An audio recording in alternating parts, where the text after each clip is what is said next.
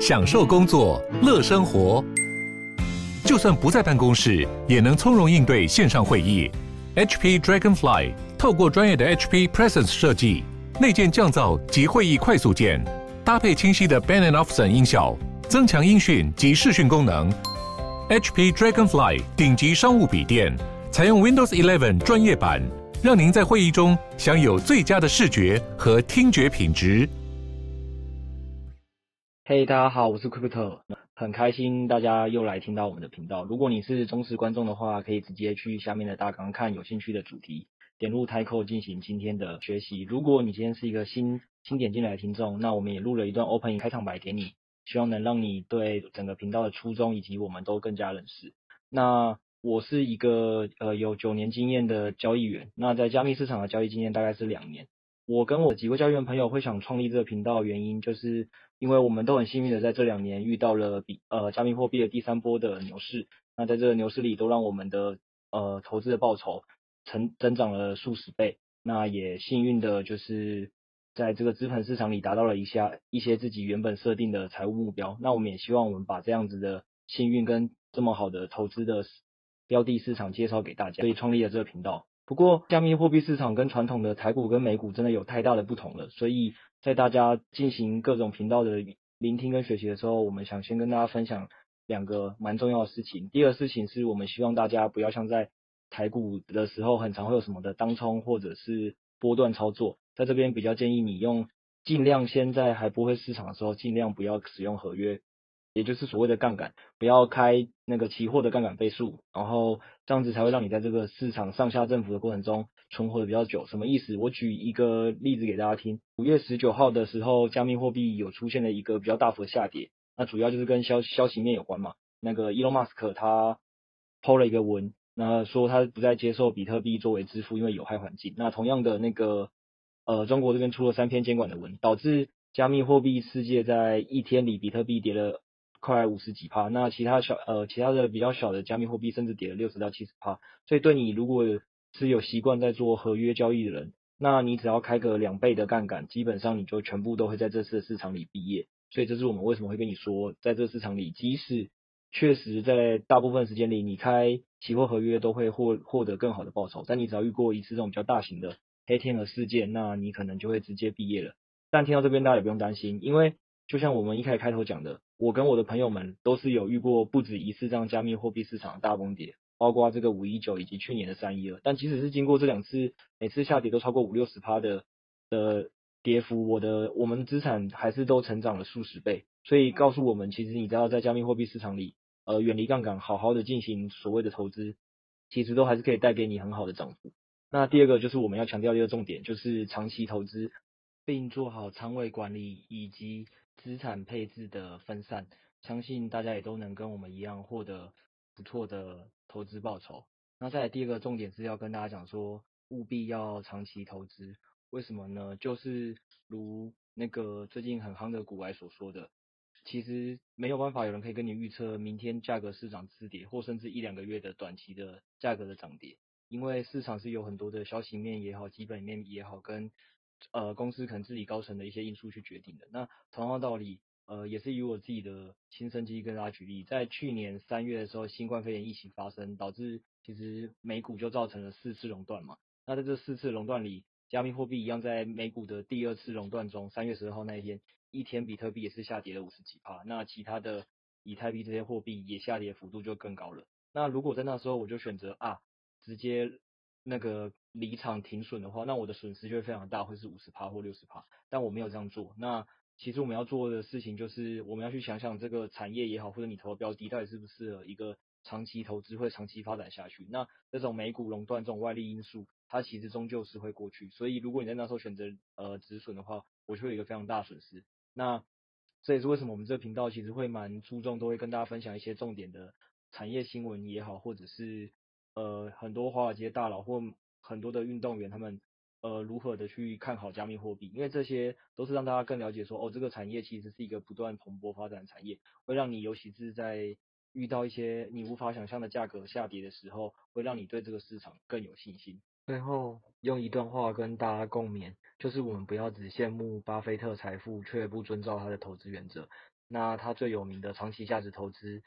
其实就是在鼓励我们不要再遇到一个我们不知道的，不论是股票或加密货币的连续下跌时，然后就恐慌的卖出，而是要去想想你投资当初的判断的基本面也好，或各种你判断的原则是否有改变。如果没有改变的话，你应该要选择是继续持有。那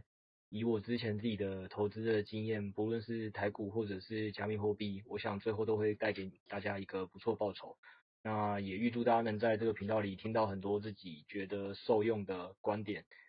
然后都能达到我们做这个频道的初衷，就是早日的达到自己的财务目标，翻转自己的年轻时代。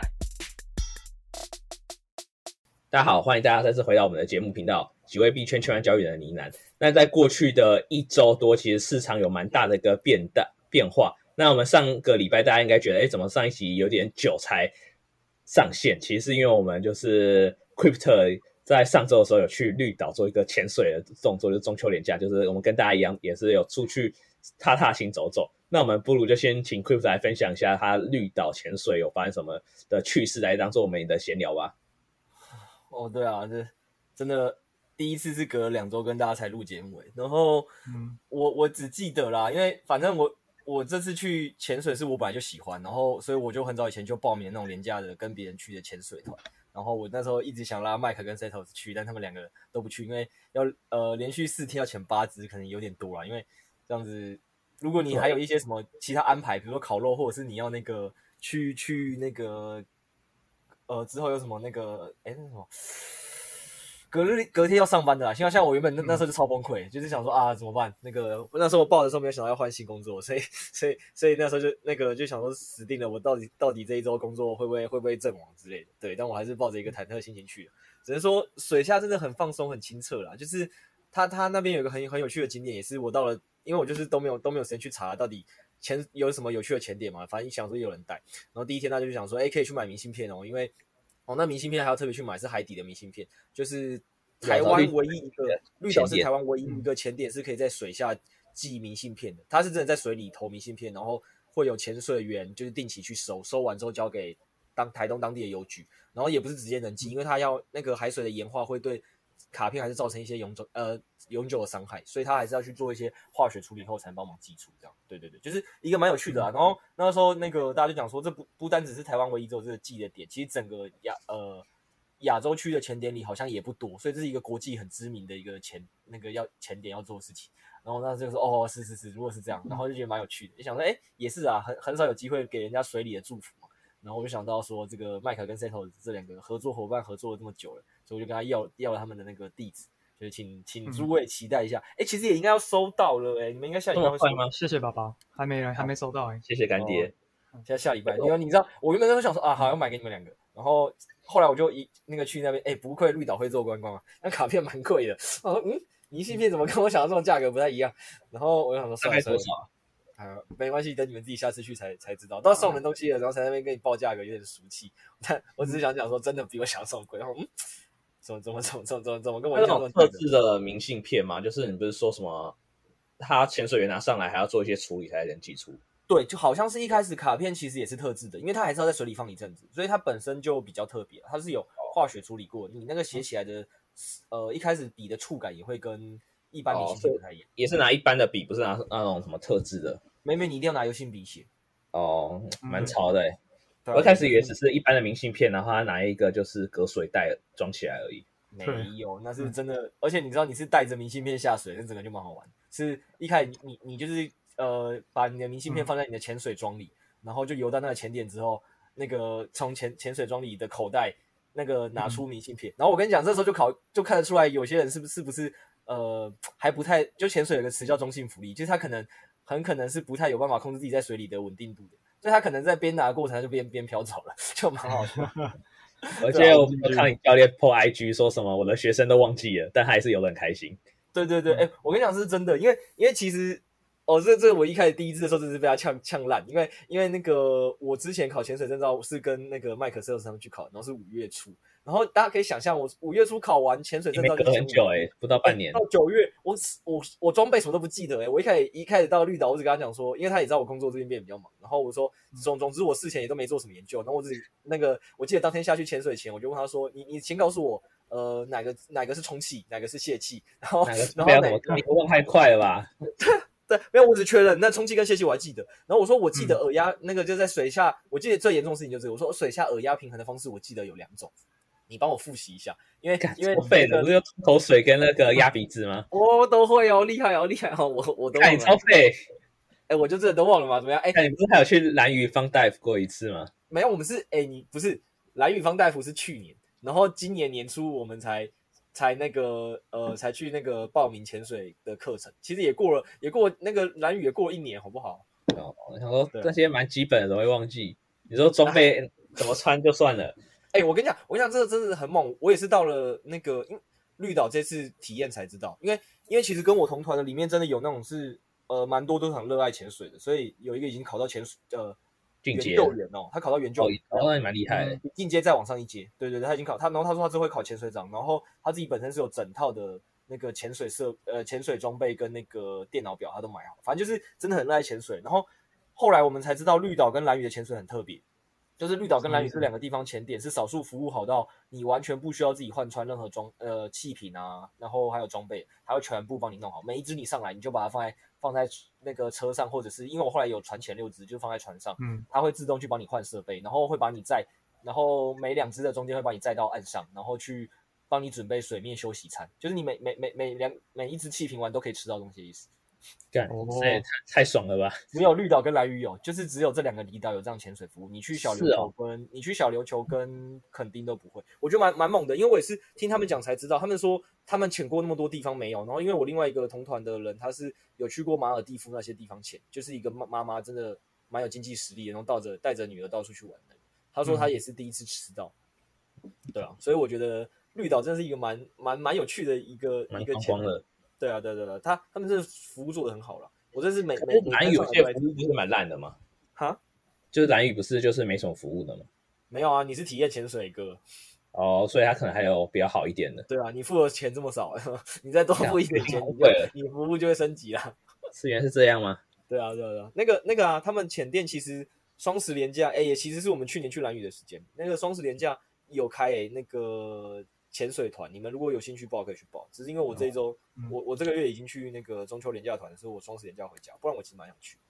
对，哦，嗯，你们可以再考虑啊。这个我们可以节目完后事后聊。好，就跟大家听众也分享到这啦。如果大家对潜水有兴趣的话，其实是可以去玩的，因为在水下很放松啦。那个我其实这这两个月因为工作很常需要熬夜的关系，所以我其实整个作息被打得很乱。然后有一阵子是我就算今天比较早做完工作，是一两点做完好了。有时候我还是会到三四点才睡着，因为整个作息就乱掉了。对，然后压力太大了。呃，也有可能，嗯、但是反正就是调不回来。然后，然后后来我就是在潜水的第一天就好了，因为那个整个可能在水里泡很久之后，其实对人人的整个放松度是有差的。所以我从潜水完的第一天、第二天、第三天都是秒睡，就是可能那个太累吧。也也不要，可是我我说你其实你看累哦，我我其实一定是上班期间更累，因为我有时候上班期间，呃，我记得我上班前之前有一阵最夸张是连续三天，大概都都是两，可能至少都做到两三点或三四点吧。嗯，然后其实其实，在实际在睡着又是更晚，是四点五点以后的事情，就是就是连到这么累的情两三点去睡，都还要再隔一两个小时才睡得着。然后结果我一去潜水当天上岸是好像我们大概五六点上岸吧，就吃完晚餐。我十十点在床上，有没有想说，哎、欸，要要来看一下加密货币的东西？直接十点多就睡着了，那、嗯、电脑直接一直打到我脸上，就砰砰，我就想说，哦，太好了，太好了，我来这这一趟终于把副作用解决了一个，就是睡眠不好的时候可以可以去潜水，应该是真的有差。所以也是应该是放松的累，一个是工作的压力的累，可能还是不太一样。也有可能啊，我不知道，所以也推荐给听众里有可能有一些什么上班压力特别大或生活压力特别大的。可能也可以考虑去找你附近的前点那个方大夫一两支啊，搞不好对你睡眠有改善。嗯、对啊，然后我就从那一天之后到到今天，起码啦，到目前为止都都都没有太大的那个睡眠障碍。对对对，嗯，还不错。好，跟大家分享。观众呢是可以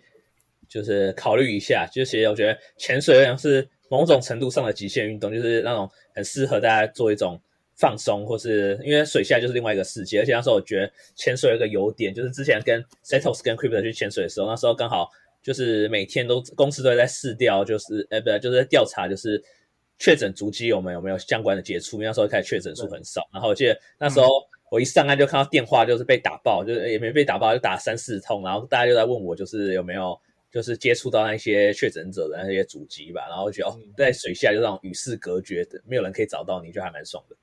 哦，对对对，这真的有差。而且而且那个啊，水下我觉得蛮特别，就是它就是给了你一个完全新的看世界维度嘛。因为大部分我们的旅游又就是在陆地，所以你就会很常听到说，有些人比较喜欢城市型的那种，就是去酒馆、酒吧，然后或者是你去比较户外嘛，就是什么呃大自然、海平面。可是其实。再再再多一点，开始更喜欢旅游人，可能就有人会往山上跑嘛，就去登登百岳，他就往山上纬度，或有人就往海平面底下水下。我觉得你能看到东西真的差很多了，因为其实像像我算第一支气瓶被那个那个教练骂翻，可因为我的其实水性算蛮好的，就是我自己很爱乱跑，所以我从第二支以后他就没没管我，我就是一个人到处去那个乱绕去追鱼，看我想看的东西，然后又还看到一只海龟在在海平面上，我就绕着它绕了三圈，然后海龟在瞪我，这样就是就是很有趣了。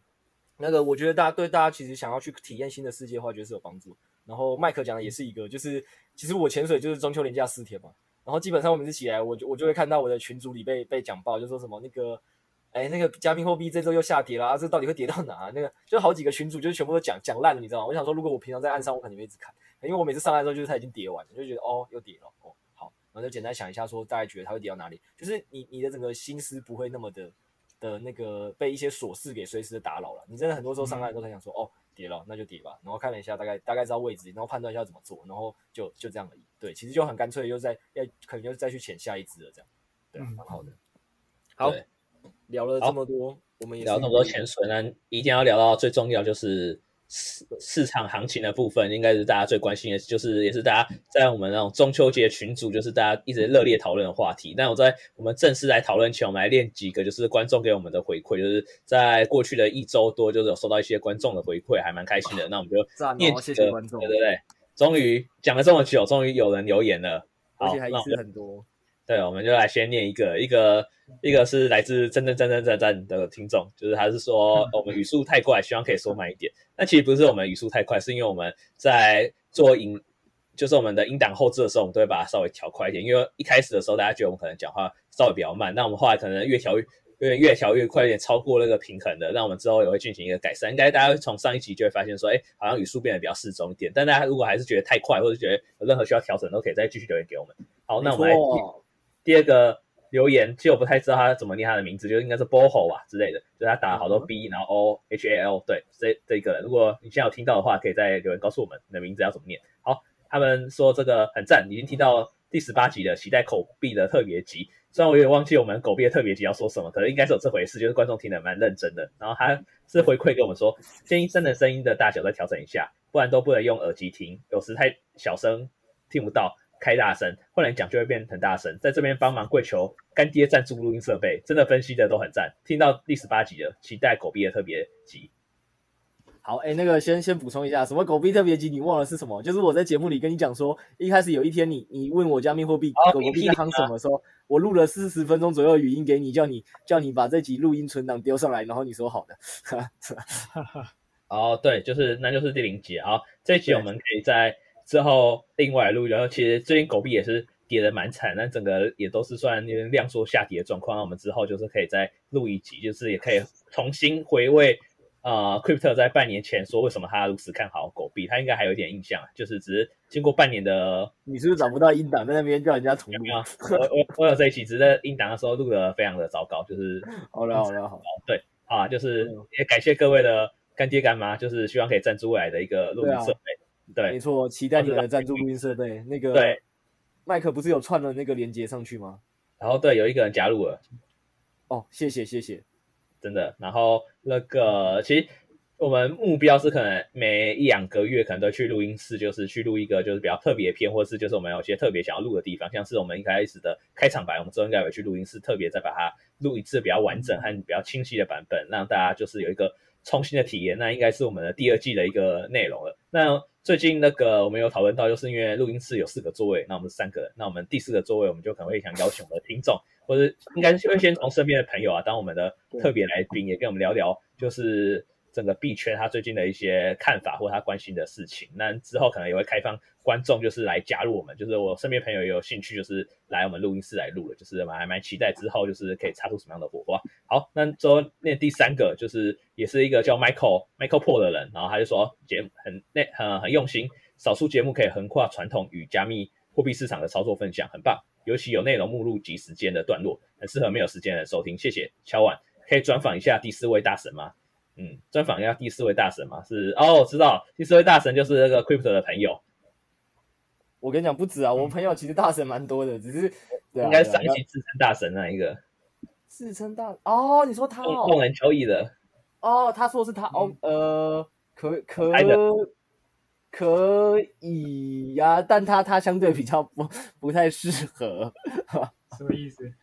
哦，没有，他他目前是我的同事，然后我不打算，还不打算让公司知道我有在录 podcast。哦，是哦，我以为他只是你的一般的朋友而已。没有，没有，没有，没有，他就是我的同事。然后，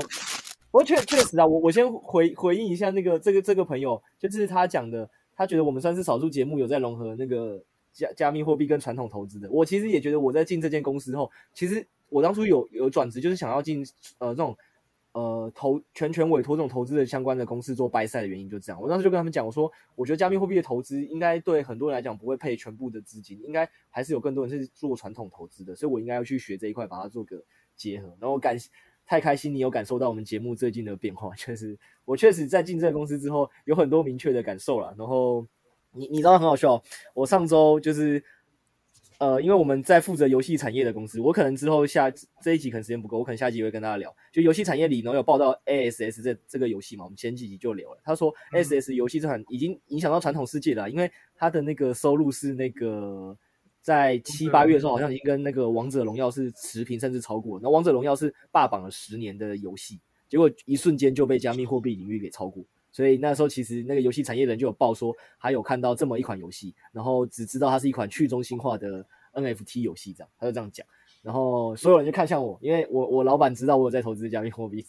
然后我老板蛮酷的，我老板就说他他不希望我放弃投资加密货币，他觉得那是个人的事业，他就说事业，嗯、他说那是你你一个人自己一生的根本跟事业，你要应该把它发展好，然后你做的。对对对，就是我觉得我老我蛮欣赏我老板是这样的，就是他不会因为说你的工作限职是这个，然后他就会跟你说，那你就不能做其他东西。他会跟你说这样很好，就是他他觉得那才是一个人一生，然后工作只是一部分，就是对啊。然后他就跟我说他是不鼓，就是反正他一开始就跟我说他没有他没有打算叫我放弃。对，但是但是我讲我我觉得他他本性是好的，但是他一定他一定也是觉得说希望我在工作上就是能更更那个帮公司付出，这我觉得两者是不冲突的，所以我。然后我就所以才不敢让老板知道说我在录 podcast，大概是这样，对对对，太高调，对，我觉得有点太高调，但但基本上就是，呃，那时候他们就全部都来问我说到，到到底怎么看这件事，然后我就为了这个 ASS 这一集。然后去做跟他们报了一个三个小时的简报，就是讲说到底它会跟传统世界有什么差别，然后怎么影响这样。然后这一集的一些重点精华整理啊，然后一个激烈的辩论，我 maybe 可以在下一集跟大家讲。就是它其实是一种新型的模式嘛，叫 Play to Earn。其实做投资加密货币久的人大概都知道。可是到底 Play to Earn 这个模式啊，我就问一个基本问题就好，因为 Setos 是有在关注那个呃游戏产业，应该应该说玩游戏看比较久的啦。你知道 Play to Earn 加密货币这个新型的名词？它它本身的意思，从中文翻译就很简单嘛，就是玩游戏不是为了玩，是为了赚钱嘛，就很简单嘛。嗯名词是这样嘛。然后我马上就直接被全部传统产业人攻那的挑战啊！请问这个东西到底为什么可以这么赚钱？跟工会还有那个什么天堂案的知名玩家的差别在哪里？跟公会跟天堂 M 知名玩家，你是指跟那些课长比起来，这个营收不是不是课长，课长是付钱去、啊、去去让那个、嗯、就是来让增加自己游戏体验。他说有那些专门天才玩家是专门就在帮别人练练功，然后打虚宝做交易的那些人，不是就是 play to earn 的吗？嗯，哦，你是指这两者之间有什么差别吗？对，他们的模式觉得他们觉得模式一样。嗯、那请问为什么这个模式已经行之有年了，然后会在今年才爆发？嗯然后在尤尤其是在去中心化世界爆发，他们想象不懂一个已经现可能存在十几年的的模式，到底为什么会在今年突然可以超过王者荣耀收入？可是其实那个 Xe 他们也有这种模式啊，就是会有一群一群人去当老板，然后他们会配给那个底下的一些打工仔，配给他们一些，你讲说配啊，嗯，呃，给他们一些资源，然后收益再分润这样子。对，没有，我跟你讲，这这就是重点了。你讲这些都是，这就是在我们公司最好玩的地方，因为他们是非常注重基本面差异的东的的人，他们就说你讲这些东西都是已成的成果，就是已成的现象，这些成果跟现象并不代表。这个东西真的会跟别人有差异的原因，你有听得懂吗？嗯、那个差别，就是你讲的东西，嗯、像你讲的没错，你会说这些东西其实，在那个呃，跟工会以前都一样啊，就是现在的游戏也有人来当老板啊，什么对，所以就都一样。他们想知道是不一样的点，然后这个不一样的点具体到能让这款游戏赚钱赚的这么凶。好，那我们我觉得这边内容可以留到。特别下期再分享，下期来讨论。我觉得这样聊下去应该会还蛮久的，而且应该会有蛮长的延伸，应该不是我们这期想要先跟大家讨论的一个重点。那我们就直接可以期待我这个跟他们攻防三个小时后浓缩出来的精华，就是非常有趣。对，绝对是传统市场基本面与加密货币一些看法的一个传奇对决。好，那我们就直接切入我们今天想要跟大家分享的两大重点，就是第一个当然就是最过去的一周，就是中秋假期的这一周左右，大概。币圈又有一个比较明显的下跌，那到底发生什么事？尤其是我们在前几集就一直在讲，就是资金控管的重要，还有一些风险的部分。那第二个部分则是大家应该最近在整个股市也蛮关心的，就是诶，恒大的事件到底怎么了？会不会影响到股市和虚拟货币？我猜应该蛮多人还蛮好奇的。那我们就直接切入到这两个今天的本集重点吧。没问题。那个首先，麦克跟 Setos 要问你们，因为我上集那个时候我不是就先。我也讲了两个东西嘛，就是我觉得牛，嗯，呃，上次九月七号那波大跌砸到比特币砸到四万三左右，但是我的判定是牛市还在，它只是一波去杠杆化。但我那时候也跟你们讲了嘛，因为去杠杆化的过程中，每次市场跌完都会有一一段时间的震荡，会变得信心比较弱，有点危险。所以我那时候不是建议了你们三种的操作法嘛，嗯，就是关于那个资金要怎么控管啊，你要不要布空单保护你的现货部位啊，你要不要做？网格交易啊，去赚这个震荡的钱啊，嗯、或者是你就转到强势的现货的币种啊，就这几种。嗯、那你们后来到底有没呃有做吗？因为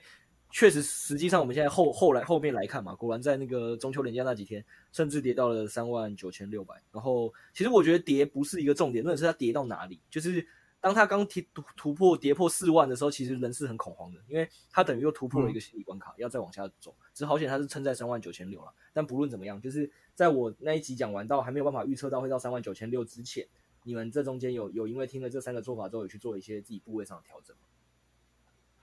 我我是先把一些小币种就是先平单的嘛，就是先把它、哦、多留着点现金在手上，嗯，先出场，然后。大部分其实我大部分的钱现在还是留在一些呃稳定币的一些收益里面，但是因为这一波其实下跌是呃杀了三根嘛，然后这几天又继续在杀，所以我那时候下跌的时候我是有再加一点比特跟以太啊，就是用开、哦、开网格的方式慢慢加一点，啊，但是那些小币种我觉得。诶，市况没有很明朗的情况，我就没有再布了。但是，确实这几天有一些 altcoin 飙的蛮夸张的。对啊，对啊，对啊，对啊。嗯，我目前是这样子啊。等，不过我觉得这个像昨天这一波又下杀，好像也没有杀的很严重，因为又是老调重弹。没错，你说的很好，这是我之后会跟大家分享的。嗯，然后那个，哎，我我我先帮提醒两个两个部分，就是刚刚。呃，Setos 讲了两个，我觉得是听众听众可以听完，然后可以去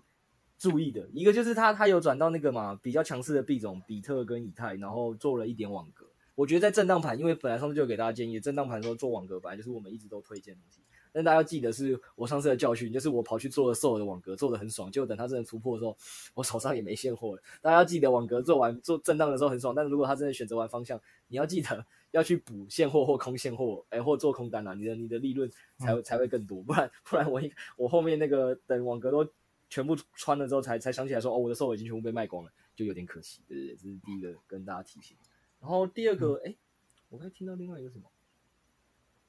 嗯，啊，我我忘了，你刚才讲了两个，一个一个一个是跟网格有关，另外一个是你做了什么事？留现金不是啊？留留蛮多，留我还是留蛮多现金的。不是我讲一个，我在稳定币的收益嘛。对啊，啊，对对对对对对，你讲一个重点，哎，那个稳定币收益啊，那个我们今天可以帮那个 Setos 打个广告，请那个 然后让他把他那个 FTS 的推荐码放在底下，这样 就那个 没有，那个 Setos 本身就是一个长长期的 FTS 的交易用户，然后那个 FTS 其实有一个又相比于传统法币一个蛮好的东西啊，就它有个钱包，那个钱包里可以存 USDC 啊、嗯、USDT 这些币，然后给给你的利率，那麦克你一定不知道，你猜他他给你的稳定币收益怎么样？他八趴，八趴，你知道？你知道？大概知道啊？你为什么会知道？我记得我们之前有聊过啊，居然之前有聊过，不好意思，那个我我忘记了，反正呢，总之。那个一一万以内美金是八趴，然后一万美金以上是五趴。所以如果大家还是觉得有相较于传统定存比较好，然后其实我们前面也分享过很多平台啦，甚至给的也都比这个高了。但是因为大家也知道嘛，存这种钱最大问题是什么？就是呃，你存的银行的，就是存存的对象的那个信用风险、违约风险高不高？那 FTS 交易所的违约的风险已经是相对偏低了，因为它现在已经算是第二第二大交易量交易所嘛。然后我那时候为了要跟那个我们那个传统的产业最做博辩，我那时候有整理一下 SBF 的那个市值的估计啊，他是二零一八年，就是这个 FTS 的创办人，他是二零一八年才开始接触加密货币，他以前是华尔街出身，然后二十现在好像可能二十九岁吧，二零一八年才接触加密货币哦，结果到今年人家去帮他估他的市值啊，是比郭台铭还多了一点三倍的，就是大家可以了解嘛，就是从这个概念让你知道说，其实你相比这个传统世界，你就知道其实放在 FTS 这种交易所，其实。它的违约风险啊是低的啦，对啊，因为它其实甚至是比你认认知的台湾那些上市贵企业都还有钱，对。哎、欸，我补充一下哦，其实他那个钱包啊，它是只要 FTX 有资源的币，你都可以存进去生利息，啊，稳定币只是其中之一。啊，所以他说存进去的币都是五趴以上。嗯，对，就譬如说你存 FTT，然后他就发 FTT 的利息。真的假的？待会就去存。对啊。好，待会就去存。我我手上有很多 FTT，好，我再去存。嗯，就是这样。那就这样啊，那那麦克嘞？哎、嗯，其实我来分享失败案例好了。嗯，好。我我是一个比较就是买了就是在 hold 在那边的一个交易者，哦、而且就是因为我都买现货，就是没有开杠杆，所以我觉得还好。而且我觉得在每次的下跌，就是不论是股市或币市，我觉得最后只要整个趋势没有太大的改变的话，就是还是会重新拉回来，就可能只是。一两天或是一两周的差距而已，然后所以我就没有特别动它，嗯、但就是这点是还好，因为我觉得我在资金控管方面，我觉得我是做的就是心里都可以承受，所以我觉得是没什么差。在现货的部分，哦、对，那就是我觉得只要心理资金控制好，其实心理层面就不会有太大的压力，就还是可以睡得好好，然后专心上班去继续赚钱。但在我在那个 B 啊、呃，我在开那个网格的部分，就是我在那个。派网的部分，倒是我的狗币突然发现，就是因为我也没有特别注意，因为我有开网格，就发现干，原来狗币我已经它已经跌破了网格的区间，真的有点让我压抑。那我前几周就是有跟那个 Crypto 跟 Setos 有在群组来讨论，就是在开囤币宝这件事。诶，囤币宝真的是，如果在一个行情比较下杀的状况下，建议大家真的是要记得去关关一下，就是呃平衡的部分，就是不然在。呃，短期一个比较凶猛的下杀，你会跌的比现货还要更凶。因为它囤币宝的一个逻辑就是，它会就它会设定就是你各个币种大家想要的比例，但然后它在和每五分钟或者想设一个小时的平衡一次，当那个比例有变化的话，要达到的条件的话，就把它把价格高的卖掉，然后去买就是比例比较低的。但在牛市的时候，就在整个币都上涨的话，这是一个会突然会赚比较快、报酬更好的方式。但在下杀的时候，也会是报酬会比较，就是会让你的。亏损会真的会变更大，所以大家也要注意一下。哎，那个先行补充，我不认同上涨的时候会赚的比较多这个说法。嗯，对呀，那个是要选对啊。没有，我跟你讲为什么啦？因为因为它应该说加密货币界某种程度上，它有一种动，它有动能的效应是蛮强的，就是资金会去追涨，所以你囤币宝不是通常是呃，你每次打开它就会去把你一些涨比较多的卖掉，重新回到一个均衡。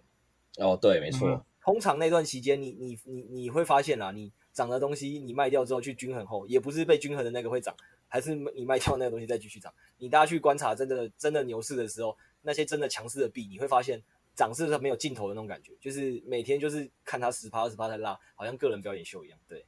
所以我觉得在不论是纯牛市，就是如果真牛市的话，囤币宝也不是一个很。我会推荐要一直打开的一个东西我觉得是哦，对，我觉得刚频率上要控制，你频率上要控制，不要。Keep 讲到就是那，因为还有它网格的关系，就是当它一直冲上去的话，就突破你的网格，然后就你就爆掉了。就是诶不是就爆掉，就是你会后面就少赚了，那也就少赚很多，就要记得去补现货这样。对啊，对啊，所以我觉得这个还是提醒大家，也是上上周我就跟大家讲，你很多工具跟策略都不错，问题是你自己要知道它的特性是什么，什么时候用是最好。对啊，对啊，那也那个麦克也分享了很多这样子的实物经验，就蛮好的。对啊，然后再来就就先聊到了这一周到底是在跌什么嘛？我觉得我已经找到真正的或比较能说服我的原因了，不能说真正，就自己说服我的原因嘛。那先在讲这原因之前，先聊，因为麦克那时候觉得恒大事件好像。不但是对那个加密市场看起来有下跌嘛，然后刚好这个时候那个美股也也也也崩盘，然后台股在中秋连假完也补补补跌，所以麦克就想说，哎，会不会是恒大事件对整个加密市场有影响嘛？然后他去做一点研究。那麦克，你们先跟大家讲一下。好啊，跟大家分享一下，就直接先说结论好了。就结论，我觉得其实关联性不大，就只是，对，这个结论啊，就是我觉得只是市场在下跌的时候。再找一个理由而已，然后刚好那时候恒大算是整个新闻的一个热点吧。那时候印象比较深刻是那时候看新经济日报，那时候我觉得最怪的是就是它标题就写说，呃，恒大下跌拉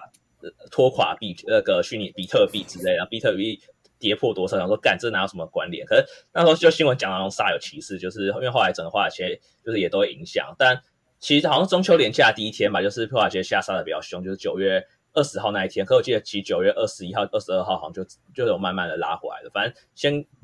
大呃，我的一个结论，我是觉得恒大事件跟币圈的关系其实没有那么大，只是新闻的一个炒作。但呃，恒大事件有让我重新再思考一个问题，就是为什么就是中国好像不断的在管制，就是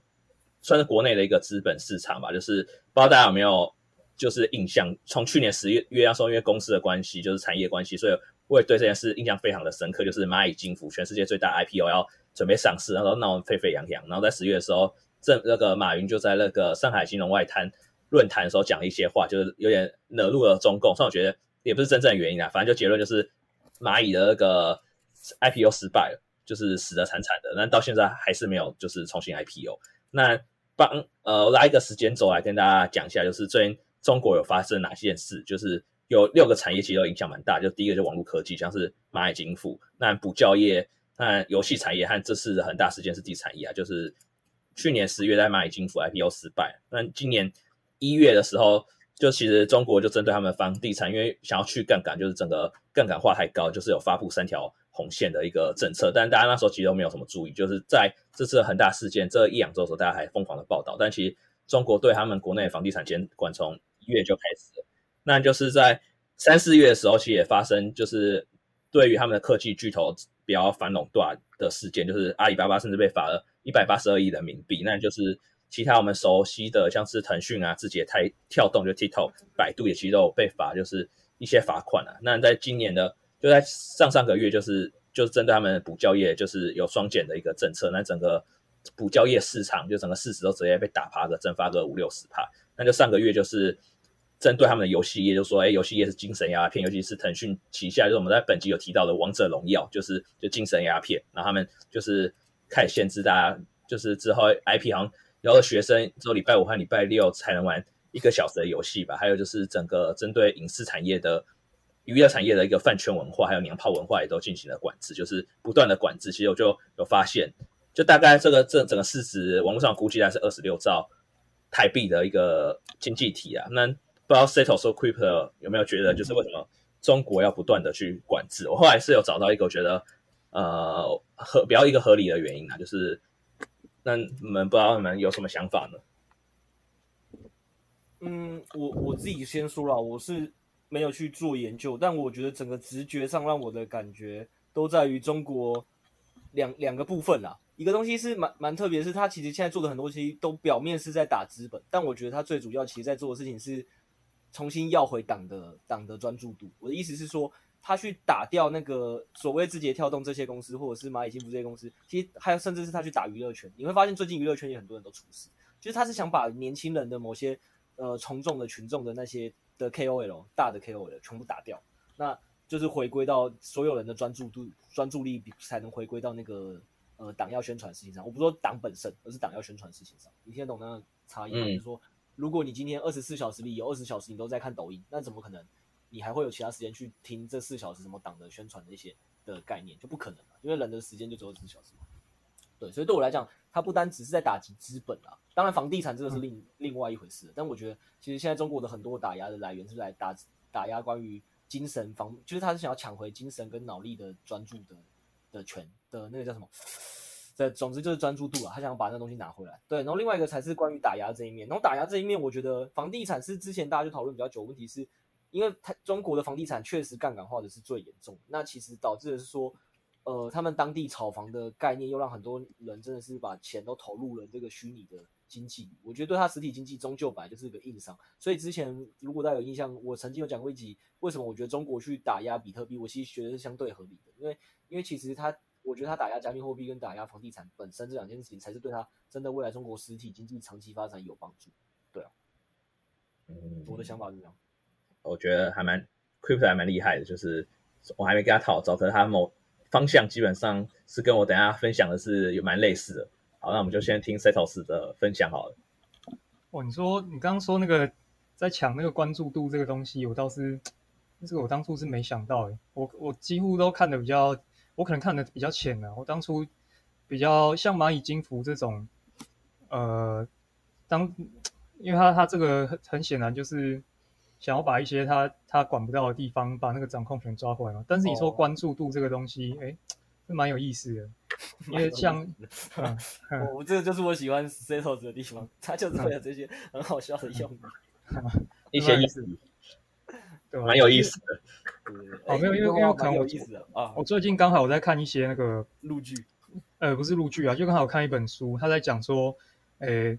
就是他他他是在研究一些包含脸书、包含 Twitter 这些，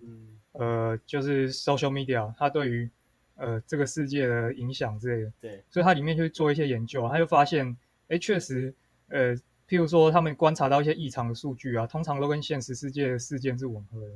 啊，譬如说之前，之前那时候俄国他们在吞并那个克里米亚的时候，他们就发现，确实在那段时间，在 Twitter 上面的假账号的活动数是几乎算是吻合的啦，就很明显有一群俄国的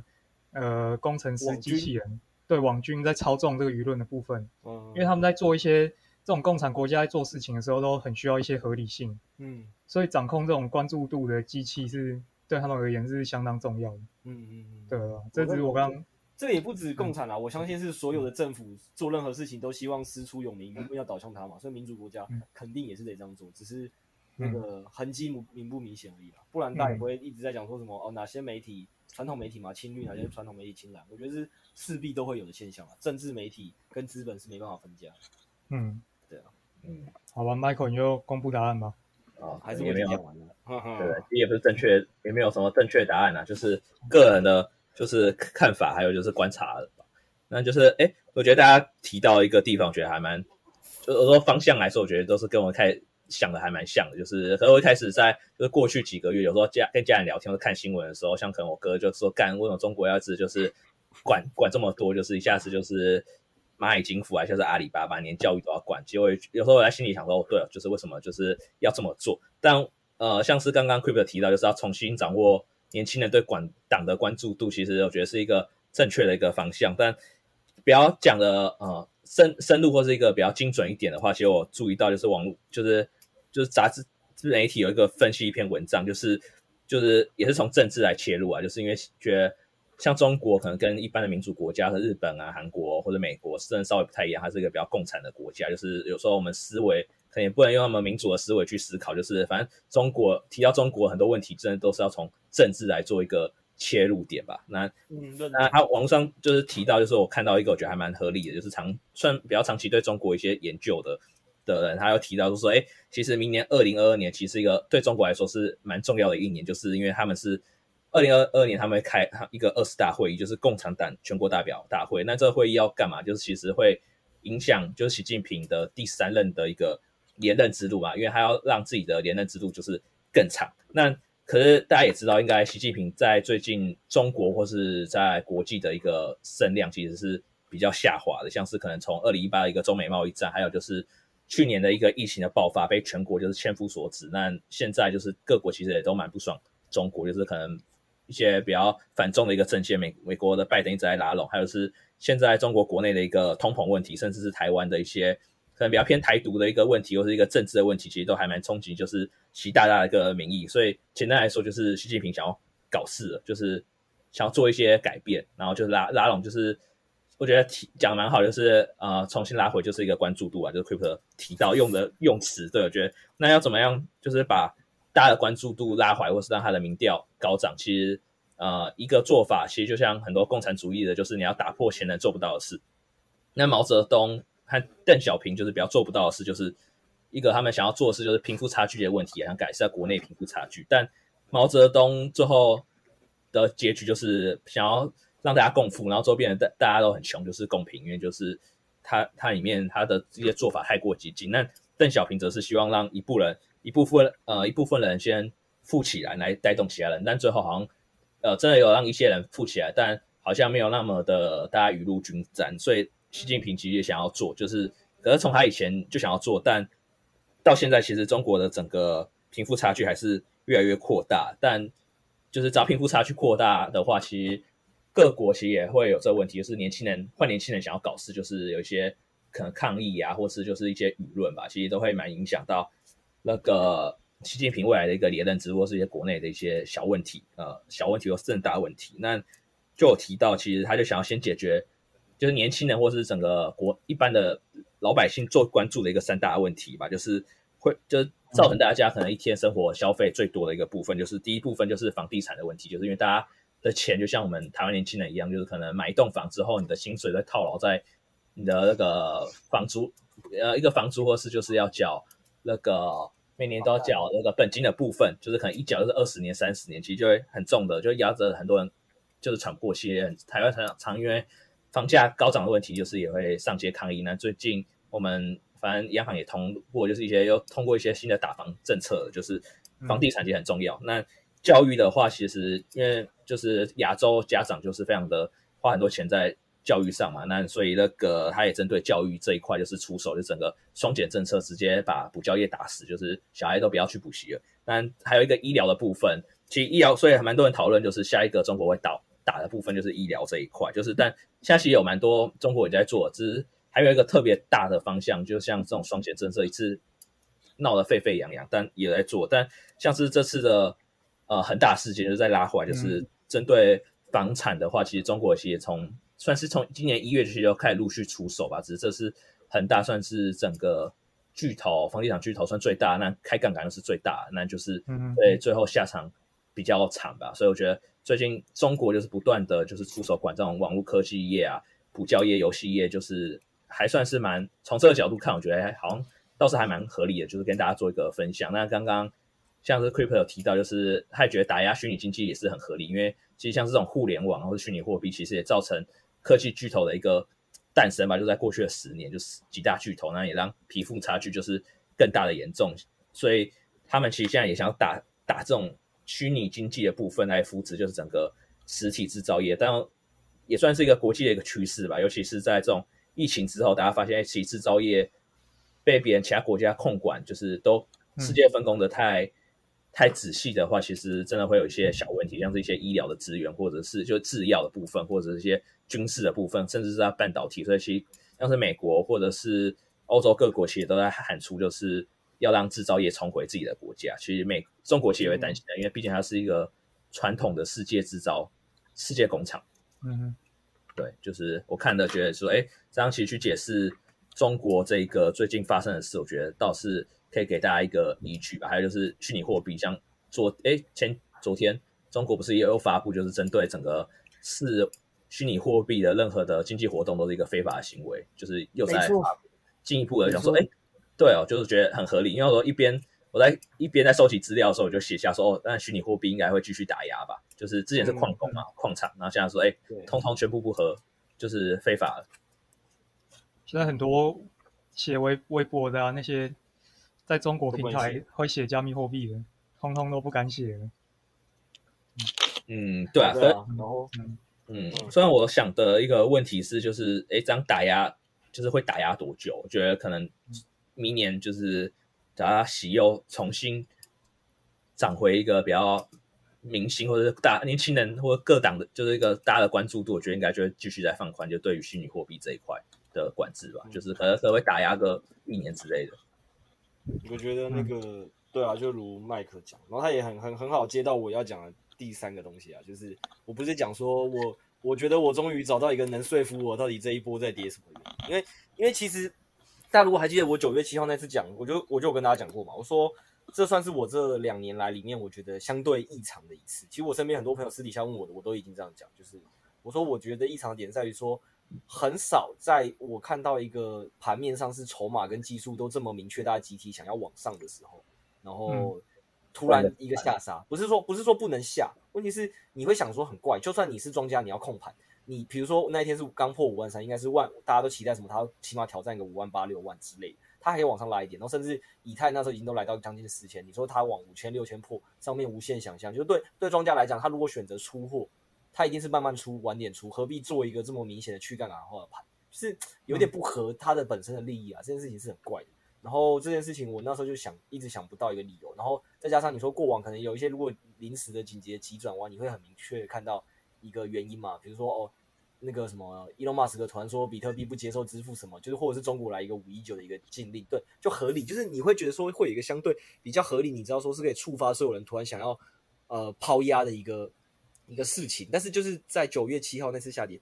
找不太到，然后后来陆陆续续就是爆发了，像那个恒大事件是一个，就是突然又被拿上国际讨论，因为影响受资本市场，所以那个麦克当初可能也会先往这个方向去找，然后或者是呃韩国的韩国其实除了四大交易所以外，其他的所有的小交易所全面关闭，然后大大家可能不太知道那个韩国其实在虚拟货币的交易量在全世界算是很庞大，就是我之前有一集有跟大家讲过啊，就是。韩国的虚拟货币在五月的交易量啊，四大交易所交易量已经是传统所有股市的两倍了。对啊，就是你说韩国内股市的两倍啊？对啊，国内股市两倍啊，超扯！你可以想象成就是呃，玩台股的人是小众，问题是玩台股的人这一群人的交易量呢？比如说现在什么台股之前天量到六七千亿，然后现在少一点在三四千亿，然后结果你加密货币每天台湾在玩加密货币的交易量的那几个交易所，还不是说他去币安的交易所，他在 Mace 这间交易所或什么 S 这。S，这些交易所的交易量就高达什么七八千亿台币哦，其实很很浮夸啦，是很浮夸，就是呃有一些它历史背景在啊，但那这个今天就不细讲。但总之，就是大家可能不知道，韩国一直都是一个虚拟货币交易蛮疯狂的大国，对，所以我那时候也有在想说，嗯，还是其实是这件事情，然后影响的，然后只是因为韩国的那个新闻也大概是九月十五左右出来，又晚了一周，然后我就一直在想说。呃，也不是不可能啦，因为因为大家都知道，我刚才前面我们刚才讲了嘛，其实任何一个资本、政治、媒体是不会分家的。然后像之前讲的 SBF 那个创办人，他一有钱之后做了什么事情，他先赞助了拜登五百万美元嘛，然后就是成为了拜登赞助的第二大的名册上的一个人。所以就你可以知道，是所有有资本的人一定都会想办法跟政治扯上立场。所以我当时在想说，莫非是韩国的那些大户也好，或者是全世界的那些大户也好，优先得知了某一个讯息，他们提早跑，然后就是这个讯息大到他得呃。不得不跑，就不能慢慢出货了。这样，他宁愿当中也要跑。对对对，所以我那时候一直在找这方面的新闻。然后我觉得韩国那个当初出来前是最能说服我的。然后直到昨那个麦克讲到昨昨天嘛，九二四，中国人民银行又发了一个嘛，其实那也是旧新闻了啦，因为实际上它也是九月九月中就出来的事情，只是那一阵子没有被大家放大来讲。然后也在昨天突然各各媒体啊，就突然又再讲一次。然后果然昨天比特币就迎来了一波下杀嘛。然后我就觉得这个新闻是相对来讲是比较能说服我，为什么当初九月七号都是对庄家而言，他到底提前知道了什么我们不知道的事情，然后他需要提前跑。就我觉得这个东西对我来讲是相对比较合理的。然后，但是反正怎么样，这个事实都已经发生了，就是跌已经发生了啦。那我觉得就是大家也要想的是后续嘛，就是到底对这市场怎么影响，我们自己怎么操作嘛。然后就像麦克讲的啦，就是其实他这次的用词这么的严厉。都都讲到了非法交易啊，然后什么非法宣传啊，就刚才 Setos 有讲，其实你现在呃文章在写啊，或者是你现在 YouTube 上或或很多他们所有的媒体上，你去分呃讲加密货币，其实全部在中国现在定义都算非法。所以如果在这个前提下，其实理论上砸盘应该是要很恐慌的。那可以做一个对比，就是当初五一九的那一波的砸盘是砸到了两两，最终是砸到两万八、两万九。对，嗯，那可能他当然第一支下杀是杀到了四四万三、四万四。所以我觉得同样道理是，大家可以拿这做对比啦。那目前来看的话，感觉第一波的下杀也是砸到四万三、四万四差不多。可是第二波这一波再再放，目前是大概在四万那边又出现了一个比较强的支撑嘛。上次收在三万九千六，然后昨天目前也还没跌破四万。所以大家可以观察是说，到底这一次的四万到底能不能成为一个新的有效支支撑，然后可能中国的打压事件会对加密货币的币圈也相对的影响力在逐渐衰落，就是《孙子兵法》里的有一句啦，“一而衰，再而呃一而衰什么，再而竭哦，三反衰，反正就是你每击鼓一次，那个士兵的士气会一次一次减弱，第一次最强，第二次第二次变弱，第三次再更弱，所以空方因为这事件能杀的力道也会越来越弱，这是必然的。然后大家其实可以去回想一下，当初伊隆马斯克每天在发推特在打比特币的时候，前期，哎，我跟你讲，前期老韭菜们多，哎，也不要讲老韭菜，就是我那些。老老玩家们多恐慌啊！他们呢，有人真的是卖掉全部的比特币，转去了狗狗币，因为那时候他们觉得说，那个伊隆马斯克的影响力是很大的。然后确实，他那那从二月到五六月，其实对加整个加密货币币圈是基本上每发一条 Twitter，狗狗币就涨嘛，或者是比特币就跌嘛。所以他他觉得说，如果伊隆马斯克真的想把比特币玩掉，他觉得以他的影响力可能是有的。所以我那真的有一个认识投资比特币很多年的信仰者，也是在那一那呃那一阵子决定把比特币卖掉，转成狗狗币。然后我是没有嘛，因为我就跟他说，我觉得伊隆马斯克毕竟是一个人，我觉得他影响力注定是有限的。就我不会说他没有影响力，但我觉得这东西没有可能影响这么久。然后才在那个时空背景下，我觉得我我朋友那个判断没有没有怎么，就是我觉得是合理的啦。因为确实那时候确实可以看得到伊隆马斯克的势头正盛，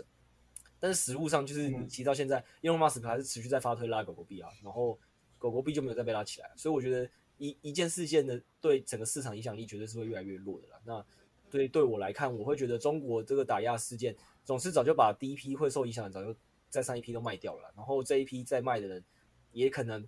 相对的那个动能就没那么强。那大家就可以拿这个东西做一个关注。假设之后都没有再因此而跌破四万，我是觉得大家就是对这个事件的的小呃小心度跟恐慌度应该都是越来越低的啦。对啊。然后至于实物操作上，我会我自己可能会做操作是。我可能会觉得四万是强支撑嘛，但但是可能会再往下，再往下再设低一点，因为可能庄家会故意去，就空头可能会故意去插针。maybe 我可能会设止损设在三万七、三万八那种地方，就是假设真的跌破三万七、三万八，就是嗯有点不妙，它可能还是有机会往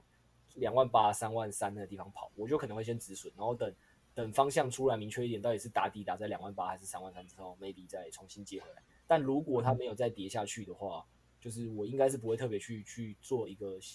额外的操作了啦，就是现在就等它慢慢市场回归到底对这些事件最终影响的的价格点会落在哪里，重新找一个新的支撑，这样对。因为其实上周已经给大家建议了嘛，该转该该转资金部位的该转了，然后你网格该开都开了，就是你应该基本上目前市场没有新的变动前，该做的方向应该都做了啦，对啊，所以其实我是没有打算再进一步再多做什么，顶多就是止损拉一个三万七、三万八出来吧，然后跌破就真的卖卖掉一些，然后。如果没有没有跌破的情况下，我应该就是会留着不动，然后观望它市场下一个方向什么时候出来这样。对，我的操作方法应该就这样。嗯，其实也是不断重复我们上一集的一些内容，就是一些操作方法。其实一个实用的操作方法，其实在各牛可以穿越牛熊，就是都可以使用的。绝对是啊，因为操操作方法永远就是牛熊。对吧？所以我们会在每集也是再次帮大家复习，就是说让大家增进信心，也让大家重新复习一些操作的一些基本的重要技巧，就是掌握核心的原则。这样。对啊。也有可能其实讲完了，你不一定会操作啊，因为像麦克就是白眼后啊。对。嗯，其实那个 Plan B 的模型好像又、嗯、又神准的预测了，虽然说，是哦。对啊，因为我最近有一阵子没看 Plan B 了，最近一直在在在忙的是台股票的研究。我来看一下，他之前 Twitter 研有发文说，他预期九月大概会在四二四三。Really？对吧？这不知道是玄学还是怎样。没有啦，啊，但他年底、嗯、他年底现在是还是维持预估至少十万以上吗？对啊。OK 啊，就是蛮好的，就因为其实这波跌的，跌的也不算多啊。然后我觉得就是论跌幅不算多，然后它其实你说它跌也都跌在一些蛮关键的位置上，就是不会让人觉得说是多头信心全没的位置。我觉得打的都算精准，对啊。其实有人说，有人的有人就会觉得说，怎么讲？消息是在服务盘面，本来就是啊，一直都是，嗯嗯，就是配合新闻去砸盘拉盘。这这是一直一直都在加密货币界里，呃，毫无争议的一件事，就是各种假新闻嘛。那来，就大家大家最近听我们节目听久，应该也都知道啊。我们前阵子帮跟大家讲什么，莱特币那个亚马逊的新，呃，不是亚马逊，莱特币跟沃尔玛，然后亚马逊的那个，妈啊，当初七月那波拉上来，什么亚马逊接受比特币支付之类的，就是各种这类的新闻啊，就是在币圈屡见不鲜。嗯，比都是假的，要多更多。对啊，都是假的，但它还一样是可以造成盘面的影响。就 对啊。所以关于你知道，我看到中国人民银行那个新闻时候，第一时间在想，嗯，这真的假的？然后然后想一下币圈到底想想，呃，庄家到底想什么？后来想想也合理啦，因为毕竟早就砸出来，所以我就觉得，不论它真的假的，嗯、就是我觉得是合理的一个一个一个方向，这样对啊。嗯，好了，那我觉得今天也刚好也聊了一个多小时，然后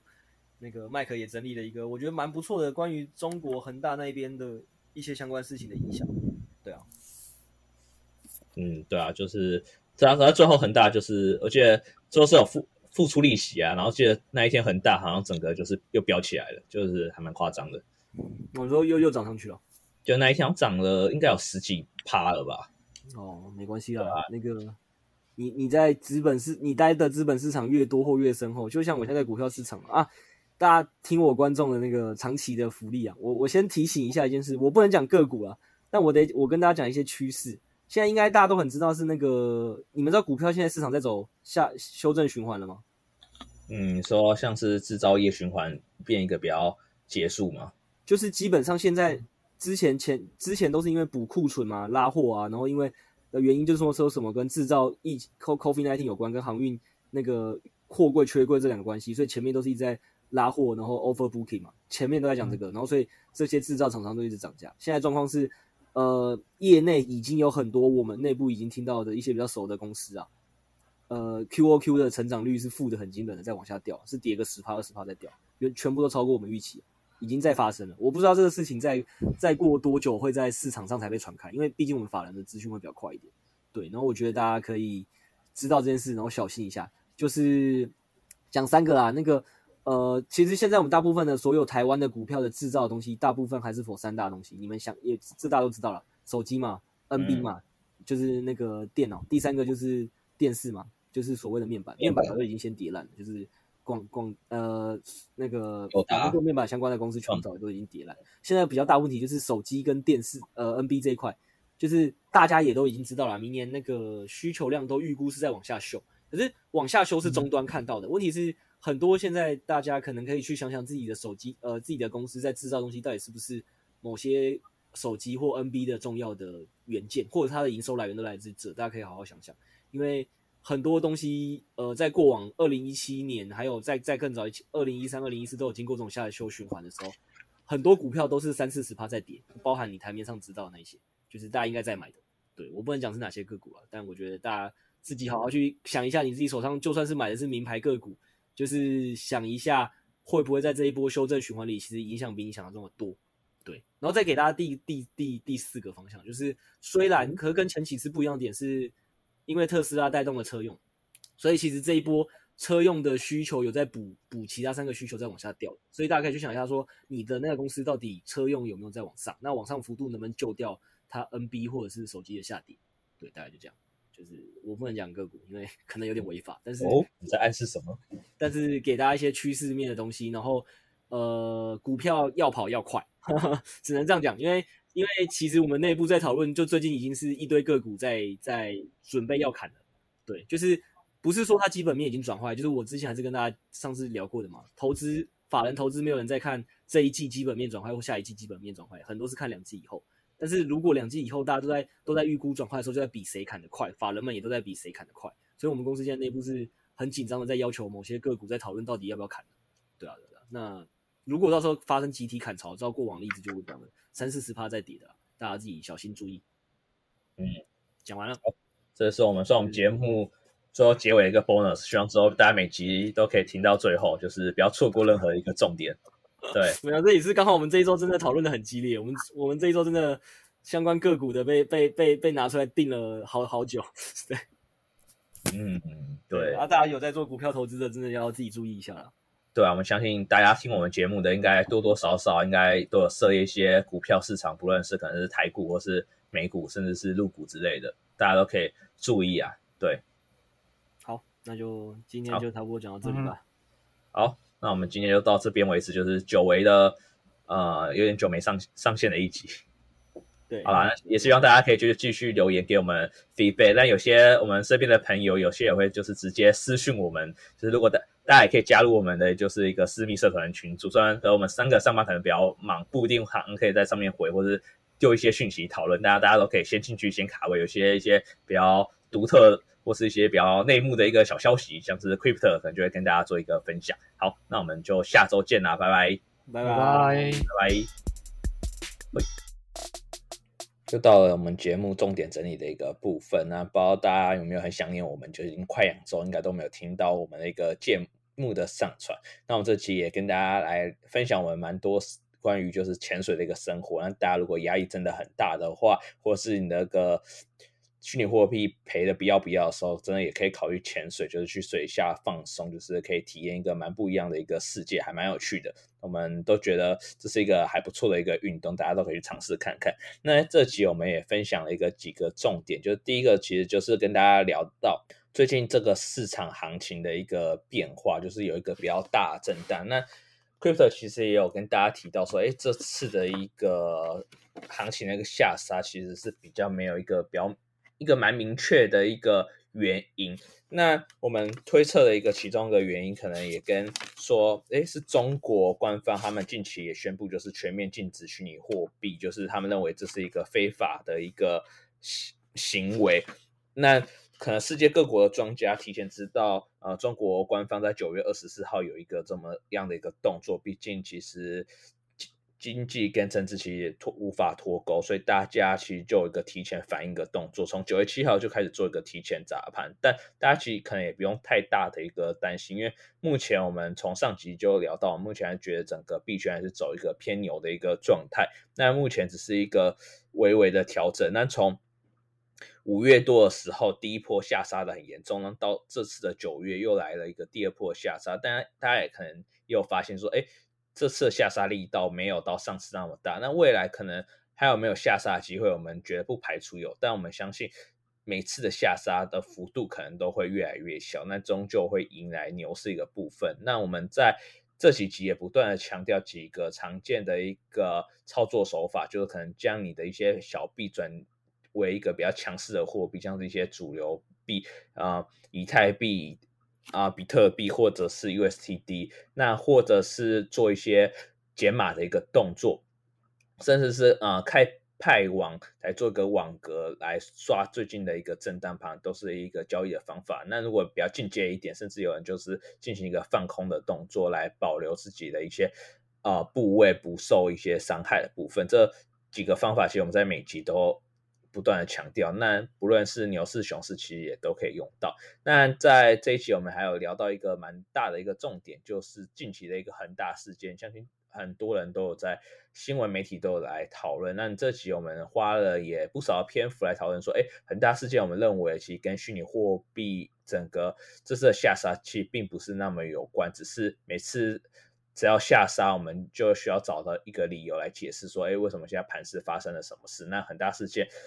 蛮明显是最近可能新闻媒体一个比较主流的一个热门话题，那大家也会比较容易第一时间把它跟一个市场的一个下杀做一个联想。但我们深究其中的原因和中共可能未来的一些政治的一些操作，所以我们认为就是，哎，其实关联性其实没有那么大。那在我们的节目，大家听到现在，可能也会发现到节目的最后有越来越多的一些 bonus，像 Crypto 这次就有提到，他在进行公司的一些研究，就提到，哎，发现一些电子零组件啊，像是呃面板、notebook 或是手机，其实这些相关的产业的公司的营收其实有逐渐下减的一个趋势，那甚至对。近期几个月并没有那么乐观。那大家手上如果在台股有持有这些相关的个股，大家也不妨去研究说，哎，如果这几家公司可能在之后的月报营收有一个比较不好的公布，那对手上的资产会有什么样的冲击？大家可能也可以提前做一个超前部署的一个调整部位的部分，甚至是呃逢高获利做一个减码、获利了结的一个部分。那大家，我们就下周见喽，拜拜。